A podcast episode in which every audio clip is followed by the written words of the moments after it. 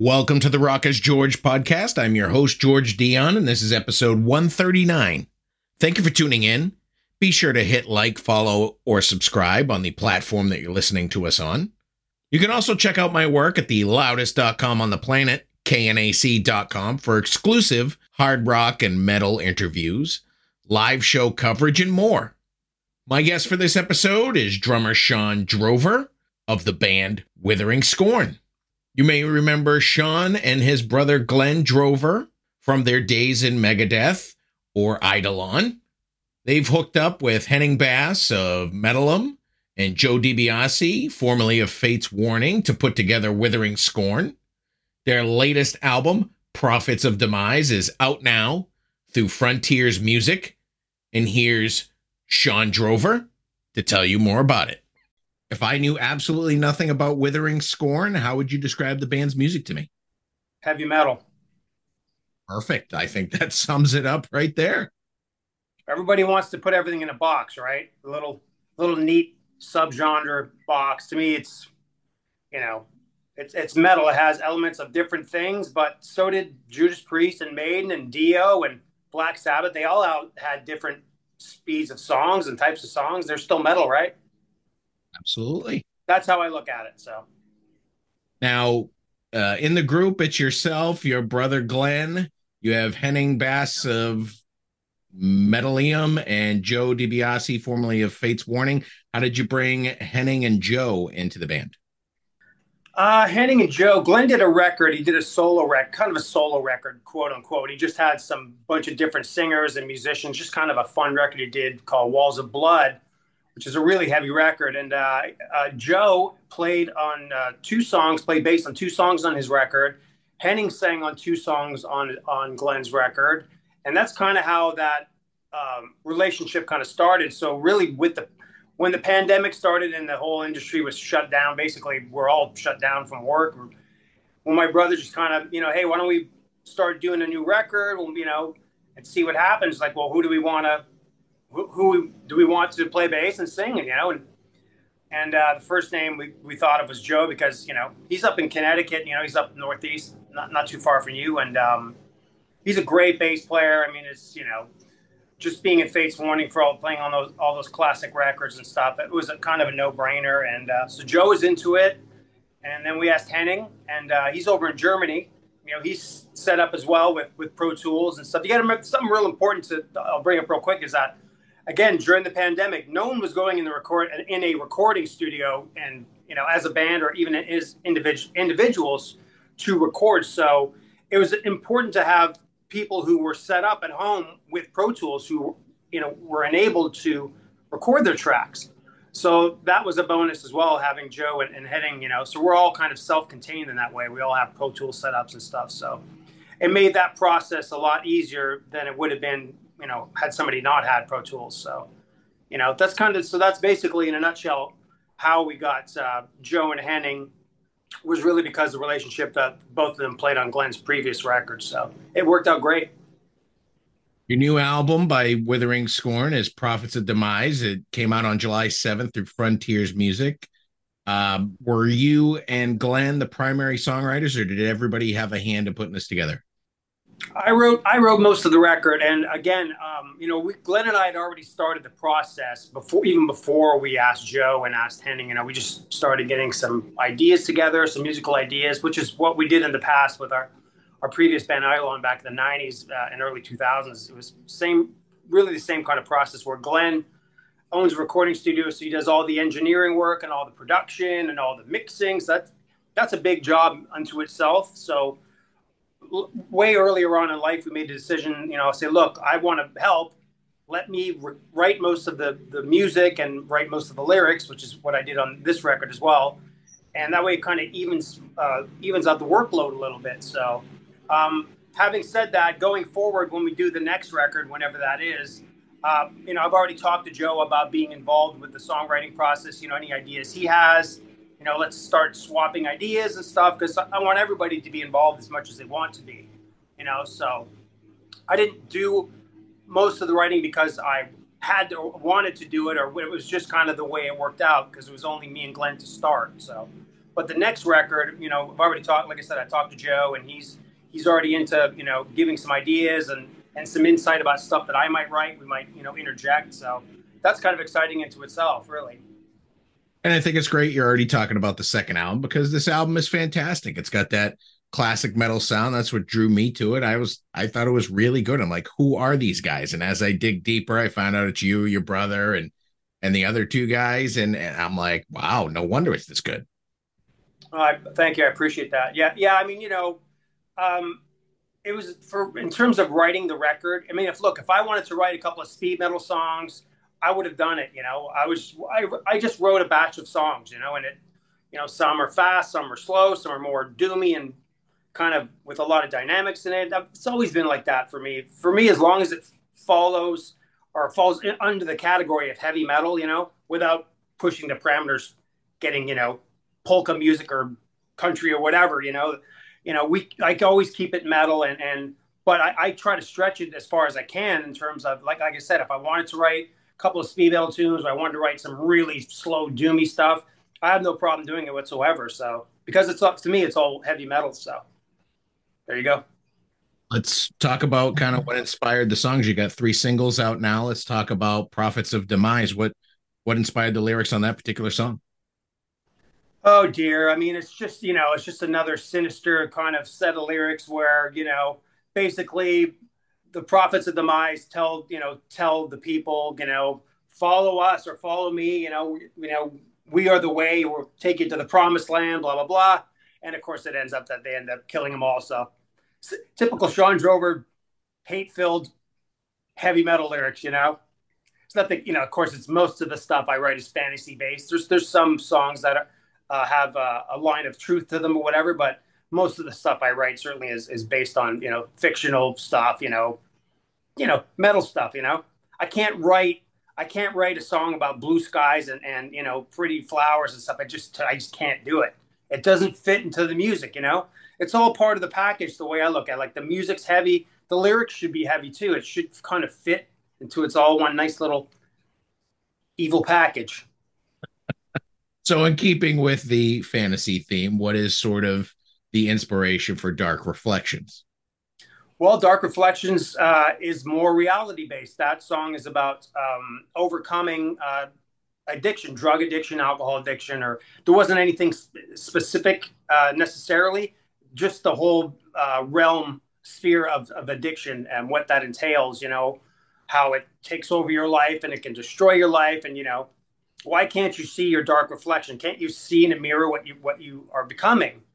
But ironically, unlike most of my songs, has a kind of a happy ending to where the person actually overcomes it and changes their life and goes on to great things. So they beat it, you know, in the song, where most of my lyrics, it doesn't go like that at all. So, I mean, maybe that's the difference between fantasy stuff and something that's based a little more reality-based. So I try to put a little bit of a twist of positivity at the end of the song. And funny enough, that song seems to be, I've been getting a lot of good feedback with the lyrical content of that song. That song has probably 3 or 4 more times hits on YouTube. It has like 100 and whatever it is now, 110,000 hits within, you know, 6 weeks or whatever it was. So for some reason, that song is caught a little bit more of a nerve with people, which is great. So. But yeah, that song is based on overcoming addiction. More so, there's lots of kinds of addiction, of course, but specifically drug and alcohol addiction. That's kind of what that song is based on. And the third single you have out is Dethroned, if you want to talk a little bit about that song. Another fictional bad ending song. Yeah, just about the, you know, the fault of man and just how man is just kind of screwed everything up, and it, you know, it's just that kind of a thing. It's not it's nothing really specific like the first two. So I mean, that's, again, you know, it's a sinister lyric based song with a bad ending. Kind of like a Friday the 13th movie, you know, everybody's gonna die, so, which I love. So, you know, you're releasing the album through Frontiers Music. This isn't the typical sound that Frontiers puts out, so how'd you end up signing with the label?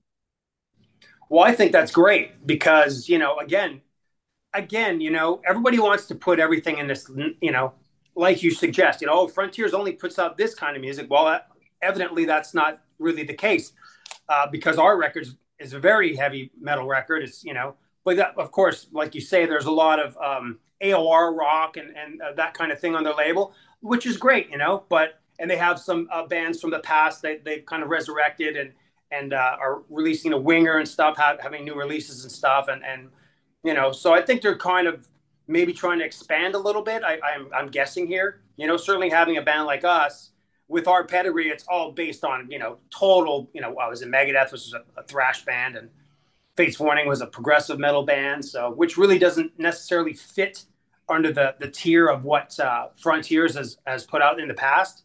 But like I said, I think that's a great thing having us on there as showing people, hey, we're not just a one-trick pony here. We're doing other things as well. So, you know, we've had a good relationship with them, and they've been doing a really good job so far. So, you know, I can't complain, you know. They love the, you know, end of story, they love the record when they heard it. And that's a great thing, having a team of people behind you who love the music first off, you know what I mean? Instead of just saying, oh, here's a band, put them out, whatever. You know, these guys really do care about the record that we presented to them. So, you know, so far it's worked out really well. I have to say they've been, Frontiers has been doing a really good job. Is Withering Scorn going to stay a studio project, or are you going to try to do some live shows in the future? Live shows are tricky right now because I'm sure you're aware a lot of bands have canceled tours, especially going to Europe, which is where, if anything, you know, if we were to play any kind of festivals in the future, I would think that it would be over in Europe, you know, over Wacken Festival in Germany or something like that. There's tons of great festivals over there, Sweden Rock, that kind of thing, you know. Being that we're a brand new band and most people aren't even aware of who we are yet, it's going to take a little bit of time. I don't think it's financially feasible for us to even take on something like that, thinking that could be a great success going over there where no one knows who the hell you are yet. So, you know, we're doing this kind of thing. Obviously, we're promoting the record as much as we can. And so far, the reviews of this record have been really, really great. So that's a good start for us, you know. It's better than everybody saying your record sucks. So, you know, again, not that it doesn't bug me if somebody thinks our record sucks. It doesn't bug me at all because by and large, they probably don't like that kind of music anyway. So that doesn't bug me. But the fact that we've had almost right across the board really good reviews and really good response from people such as yourself, you know, doing what you do, and as well as fans chiming in. I had a guy from Poland yesterday just chime in on my Instagram, just sent a picture of the CD saying, hey, greetings from Poland, love your record. So that's a nice thing to see, you know. So I would say we're in a holding pattern in terms of any kind of touring because there's just too much unknown. Too many people have canceled tours because of lack of finance or the costs in Europe.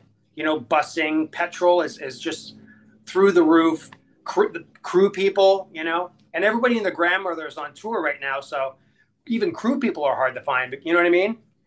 So, you know, I think we're kind of in a holding pattern and see how the record is really received. And if there's opportunities down the road, then we'll talk about it then. But for now, we're staying busy promoting the record and it won't be too long in the future where we're going to I'll start getting ideas together for the next one. So, but right now we're focusing on this record and promoting it. Was there something that spawned the band name Withering Scorn, or was it just the most evil, sinister thing you could think of?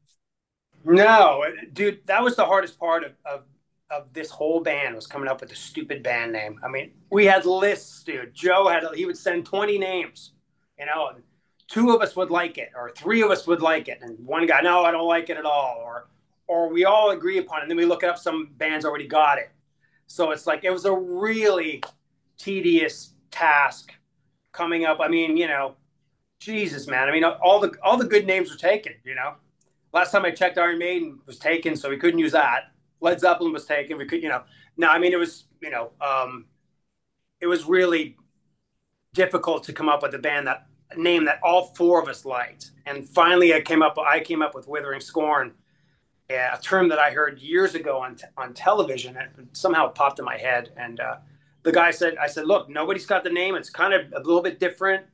you know, but it's certainly metal sounding and stuff. They're like, yeah, it sounds good, you know. It was almost getting to be the 11th hour. Like, look, guys, we need to come up with a freaking name here, you know. We call it, we can call the band Chocolate Ice Cream for all I give a shit. That's like, let's just get a freaking name for the band, you know. So anyway, we all seem to like this name, so it's that's what we're using. If the cool names aren't taken by bands, they're taken by craft beer. Right, exactly. Right, there you go. Which that's a whole other conversation.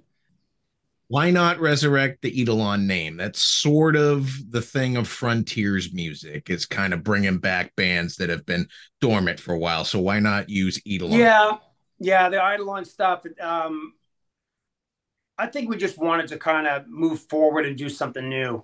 I mean, really, Eidolon is me and my brother writing the music. This band so far is me and my brother writing the music. So sure, you could have an argument there, say, why don't you just call it Eidolon? But I think it's just out of respect for Joe and Henning wanting to call it something, you know, let's do something new, you know, and have just a different, again, that band was never that successful in the first place at all. Now that band served a great purpose for Glenn and myself getting into Megadeth, because Dave was recommended listening to that one of our records.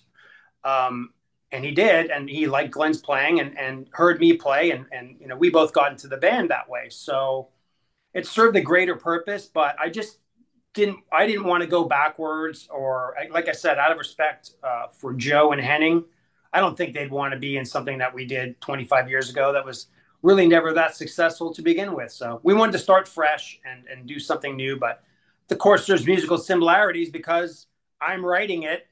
And, you know, Glenn and I are doing the writing. So, you know, for me, it's just a name, but we wanted to start fresh, really. So outside of songwriting and playing the drums, from what I understand, you're a pretty good golfer. Yeah, I don't know what you call a pretty good golfer compared to the pros. I'm not, but no, I'm a fair golfer. Certainly I've been playing since I was 8 years old. Yeah. My father cut down a set of irons and gave me a set of irons as a youngster, and I became obsessed with it pretty quick. I mean, not growing up as a teenager, I didn't want to be a drummer. I wanted to be a PGA professional, but that obviously wasn't in the cards, you know?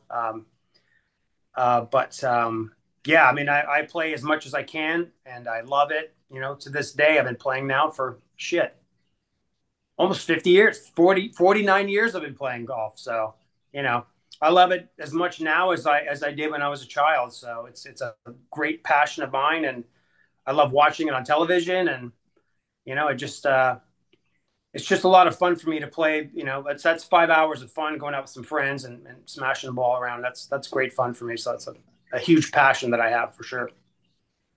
I know you have Withering Scorn to promote right now, but do you work with any other acts? I know you had Act of Defiance at one time and 2017, and it seems every musician's kind of got their hand in something else. No, the answer is no, really. Act of Defiance really broke up because Chris Broderick got an offer to join a much bigger band called In Flames, which is a great band out of Sweden. They've been around for at least 25 years now, I believe. So, you know, that was a good opportunity for him. And this is right before the pandemic. It's like 2018, if I remember right. So I was all for it. We were all extremely supportive of him doing that. And it was certainly a smart decision on his part. And then really the pandemic hit not too far after that. You know, obviously took a break between 2018 and pandemic, but you know, I was just kind of in a lull musically, wasn't really doing anything. And again, once the pandemic hit, that's when my brother kind of reached out and said, hey, you know, let's get something going here. Let's write a batch of songs, and like we did back in the day, and have some fun. So that's exactly what we did. And it came out absolutely fantastic. Those are all the questions I have for you today, Shawn. The new album, Withering Scorn, Prophets of Demise, out now. You should be very proud of it. I'm looking forward to what's next from you guys. Thank you. I really appreciate it. Once again, I want to thank Shawn Drover of Withering Scorn for coming on the Rock is George podcast. Be sure to check out their latest album, Prophets of Demise, out now on Frontiers Music. head over to your favorite music streaming platform, take a listen to the album. If you like what you hear, buy a physical copy, support the artist.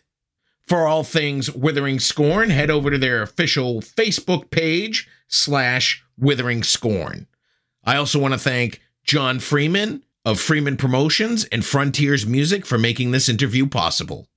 You've been great. I've been George Dionne. Discover your next favorite artist on the Rock is George podcast.